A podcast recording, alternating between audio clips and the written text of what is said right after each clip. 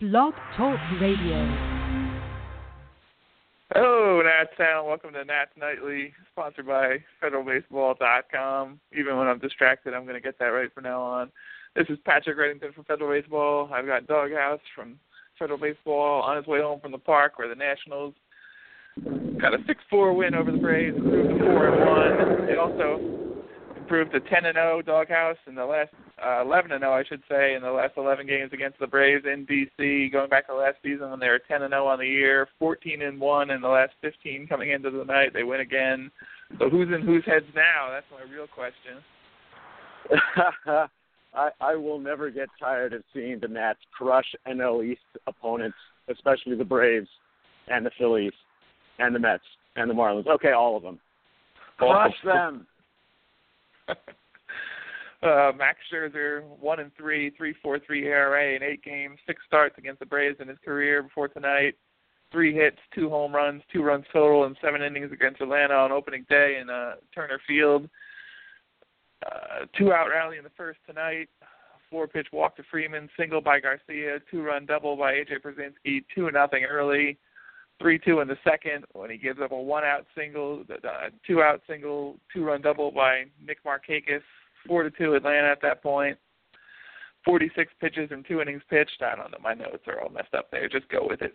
88 pitches after five innings, 100 pitches total in six. Uh, he settled in nicely-ish, I'd say. Real rough start for Scherzer. Looked a little out of sorts after a week off between starts, but did what he could to get the Nats through and ended up getting the W when they pulled out the win. Yeah, boy, it's a good thing we didn't they didn't mix Gio in there, or else think how bad he'd look right now. Uh, we'll I, I, I don't know if I, I I don't know if I'd say he settled in nicely, but he he settled in more or less. Uh, I, from from where I was, I really couldn't see where where he was missing, but you know, it looked like he wasn't maybe getting as much movement on his fastball, wasn't spotting it as well as he usually does. Uh, so you know, this this is the downside with a pitcher like Scherzer is that when he gives up contact, it is hard contact. It's not like uh, the starts that Roark had on opening day, where it was a lot of for the most part, battery little hits that were just falling in or just getting by people. When uh, when Scherzer's given up hits, they're rockets. Uh, luckily, he did settle down a little bit after the second inning, and uh, and minimize that to an extent. And uh, the Nats came through and picked him up with the bats, which was really nice to see. But uh, yeah, this this was a little nerve wracking for a Scherzer start against a team that is, is really sort of depleted in the hitting department. They fell behind two nothing in the top of the first. They come right back, like you said, in the bottom of the first inning. Michael Taylor with a single. One out later, Bryce Harper takes a walk. Uh, Ryan Zimmerman hits a, after that double steal, which we'll get to in a second. Uh, Ryan Zimmerman hits a sac fly to bring Taylor in. Daniel Murphy steps in, two-run home run to right center field, brings Harper around, three to two at that point, and Murphy at that point seven for 14 on the year after the two-run home run just keeps getting on base too. I think he's on base in like 12 of his first 18 plate appearances, and looking really good so far, and looking like a nice investment on the Nats' part, and showing off some of that power we saw late last year from Murphy again. Boy, last show I was talking about Murphy as being the number two hitter on the team behind only Harper. Now I'm starting to wonder if he's going to edge in on being the number one hitter after uh, sort of the big lefty, other big lefty bats got got kind of neutralized today. Uh, I think both uh, both Harper and Freeman, all they managed today was a couple of walks. So Murphy was really the standout in terms of uh, in terms of production here. Well, at least among lefties. But uh, yeah, he, he certainly seems as as hoped for and as promised, but uh, not as expected. I, I certainly was was assuming that the end of last season was a mirage and we were going to overpay for not only bad defense but uh, you know, a, a lot of strikeouts and groundouts, and so far this seems not to be the case. Uh, Rizzo points to head. I finally made sense of my notes there. Scherzer retook them out in the second, three-two lead at that point, one and two out singles, and then a two-run double by Markakis put them up four to two. Uh, great uh, Nationals come right back though. Singles by Ryan Zimmerman, Murph Ramos in the third, a sac fly by Espinosa ties it up at four there. nice piece of hitting by Danny Espinosa. We kind of mocked him. I used to send out hashtag contact every time he came up with a runner in scoring position, just to see if he could get the contact he needs. Uh, managed to do it there. They tie it right back up and uh, Max Scherzer up twice in the first two innings. He gives up two in the first two innings. They come back in the third and tie it right back up at four at that point. Nice piece of hitting by Espinosa, or at least piece of contact. No, we. I, I think we got to give uh, Espinosa some credit for the sacrifice there. I know I always used to joke about the Espinosa cycle, which was a ground out to every infield position. So to to see him actually get uh, get some production there and and in a in a high leverage spot there to to score the game tying run is uh, uh, good on him. I, I think he's. While I did see a couple plays from Murphy, thinking to myself, Espinosa would have made that.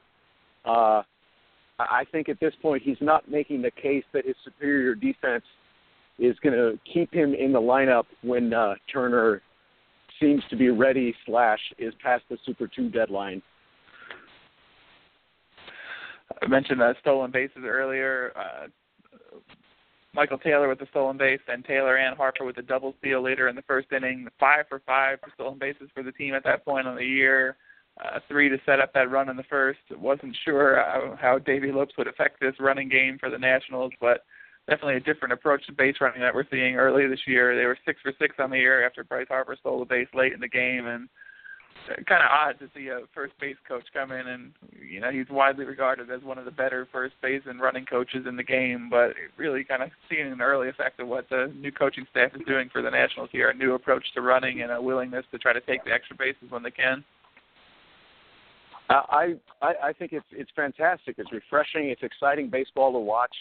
Uh, it, you know, like like you said, Lopes is one of the, the great experts in in base running, and Dusty I think brings a different approach with it to to the to the running game with his managerial style. You put those two of those together, and you see things like three stolen bases in one inning. Although I, I thought it was a little funny that after having uh, Taylor and Harper uh, on base and, and getting there, getting the double steal there. I think later that inning we saw Werth and Ramos on first and second, which I think sort of opposite end of the spectrum in terms of possibilities for a double steal.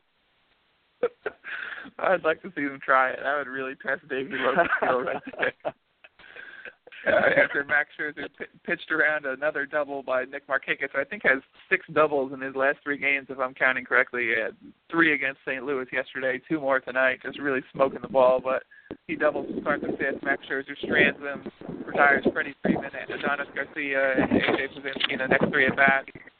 Nationals get it right though when Ryan Zimmerman gets a leadoff double in the next inning. Uh, two outs later, Wilson Ramos with an RBI single to bring him in. Five for four Nationals at that point. Uh, Ramos ends up going four for four on the night, drives in two runs, gets a caught stealing, the important one there to get the Braves speedy uh, debuting outfielder. Just a nice quiet night from Ramos, kind of singled his way to it, but four hits, caught stealing, solid effort by the catcher. And, and to make it even sweeter, that uh, that RBI single he hit to put the Nats ahead, he bounced it off of Bob Davidson. So uh, that that that gets an extra little asterisk and a gold star for me in my playbook. Is this all the LASIK from Ramos? You can actually see the runners coming there. You can actually uh, see the see the pitches coming in, and hopefully one day we'll get to see if he can catch the ball from the outfield now on a throw at the plate. Let's let's not go crazy. After Max Scherzer is done with his six innings of work, they go to the bullpen. As I scroll down to find that inning, bottom of the seventh inning, they start with Matt Belisle. Uh, go to Felipe Rivero after that for the last two outs. He comes back out for the eighth inning, uh, turns it over to Blake Treinen. We're seeing Dusty Baker willing to mix and match here. He gets them through three pitchers, uh, carries Rivero over one inning too, which we didn't see Matt Williams comfortable doing a lot last year, but bullpen gets it done. Another strong outing from Blake Treinen that we talked about yesterday, and another great outing by Felipe Rivero, who gets a double play to end his first inning of work, and then comes back out for another inning, uh, another out in the second inning of work. Just mix and match by uh, Dusty Baker's willingness to do that. It's kind of refreshing, I'd say. We were promised matchups last season, and now we're finally getting it. Now that we've got a new manager uh, it, it's very refreshing to see a little bit more flexibility in the approach to reliever usage here. looking at the game state and not just saying it's the seventh inning, time to the seventh inning guy. No, it's uh, who's who's up, who's warm, who's doing well. Let's play our strengths to their weaknesses and try and uh, put together, give the pitcher the best chance for success. And I, I think going forward, I'd I'd love to see Dusty, you know, sometimes go seven eight with Rivero and Treinen, sometimes go, you know, Treinen and Rivero, de- depending on you know who's who's out there. And I I think he's going to be doing it. Uh, as as we saw tonight with Papelbon, uh, it's it's a matter of time before we get some tragic blown saves here. So there's some some good talent in front of him now in the bullpen that I think uh, is going to have the chance to to show their stuff in the late high leverage situations sooner rather than later. Although to to go off on the tangent a little more, seven and eight is where the dangerous hitters were.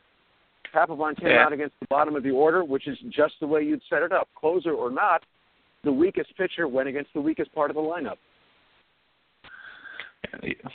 He also, you know, stuff's not where it used to be. He kind of relies more on command and a little bit of guile at this point, but some hard hit balls. But he still does come out and earn his fourth save in the first uh, five games. Each one of the Nationals wins. He's been out there in the ninth to lock it down. And like he said, Dusty Baker said today that uh, he's used to having closers uh, who make him a little shaky. Had Rod Beck out there in San Francisco all those years. He said he could save Uh. 50 games, but give him a heart attack in 30 of them. And it looks like it's going to be the same thing with Papelbon here. Some well struck balls, line outs on each of the three outs, but he gets the job done. Yeah, it, it's it's going to be as as as nerve wracking or more so as anything that the Chief ever put us through. Chad Cordero, I miss those days. Michael Taylor gets off the uh gets going a little bit offensively. Two hits tonight. Daniel Murphy another two hits. Ryan Zimmerman two for three, three runs scored. A big night for Zim. Uh, Bryce Harper didn't even have a hit. Got walked twice. Uh, 0 for three, two walks, a run scored for Harper, so he gets it done anyway. Wilson Ramos with the four hits again. This is just a really tough lineup for opposing pitchers to get through. Uh, we all shared our opinions of Bud Norris after the first one. Not necessarily a frontline starter, but Nationals really did some damage on him. 11 hits total, six runs tonight. They keep on piling up the runs and the hits. And when you get everyone going like that, it's going to be really tough for anyone to get through this lineup. Yeah, and and again, this is uh, a night where Bryce Harper was over, but again, you know, Michael A. Taylor came through, got two hits, only struck out once. At one point, it, just before he struck out, I thought to myself, "Hey, he hasn't struck out yet." So you can you can blame me for jinxing him into, into his one strikeout of the evening here.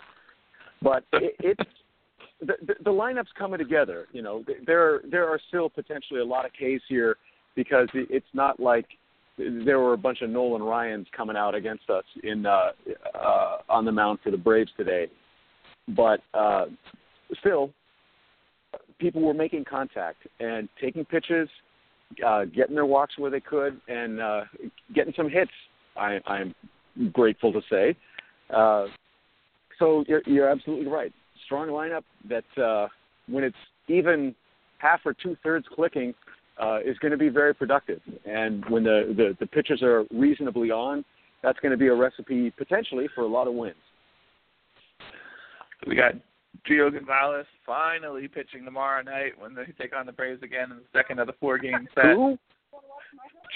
He's Gio Gonzalez. He's a left-handed pitcher. Uh, been around for a little while, but we haven't seen much of him. He was MIA for the first week plus of the season. Are we going to go through a night of everyone talking about how he's uh, a little bit too strong after this long layoff and see another wild Gio, or are you expecting him to come out of there a little angry or vexed at not having been used thus far and see a good Gio on the mound for a change? Uh, I Oh, shouldn't I- say I'm for a change. That's the- mean. Yeah, I, I'm hoping to see good Gio, but but I'm it's it's been what like three weeks since he last pitched in a game situation. That's probably a slight exaggeration, but it, it must be 16 days. Uh yeah, I'm I'm not hopeful for tomorrow. You know, I ho- hope for the best, but I'm prepared for the worst. I think I did count. It was 16 days. I think we're going back to March 27th, if, if I remember correctly when I did look it up. But we'll close the night out with the trivia. Are you ready for this one? It's a this day oh, in I never am. All right. 4 11 2010. This Nats outfielder hit a first inning grand slam that ended up being enough for the 5 2 win over the New York Mets. Who was the outfielder with the first inning slam? Uh, Jayson Werth. It was not Jayson Werth. 2010. Terrmel Sledge. Josh Willingham. yeah, third answer. You got it. The hammer. Grand slam. I think he drove in the fifth run of the game too, and one of the best games Willingham put together with the Nationals. I'll give that one to you. You had three guesses. Dave would have guessed wrong once, and then you could have gotten it on the pickup. That's nightly, sponsored by FederalBaseball.com. Six four win for the Nationals tonight. Four and one on the year. Three more with the Braves. See if they can uh, keep beating the Braves. Eleven straight wins over Atlanta in the, in the nation's capital. We'll see if they can keep it up tomorrow night. Talk to you then, sir. Go Nats.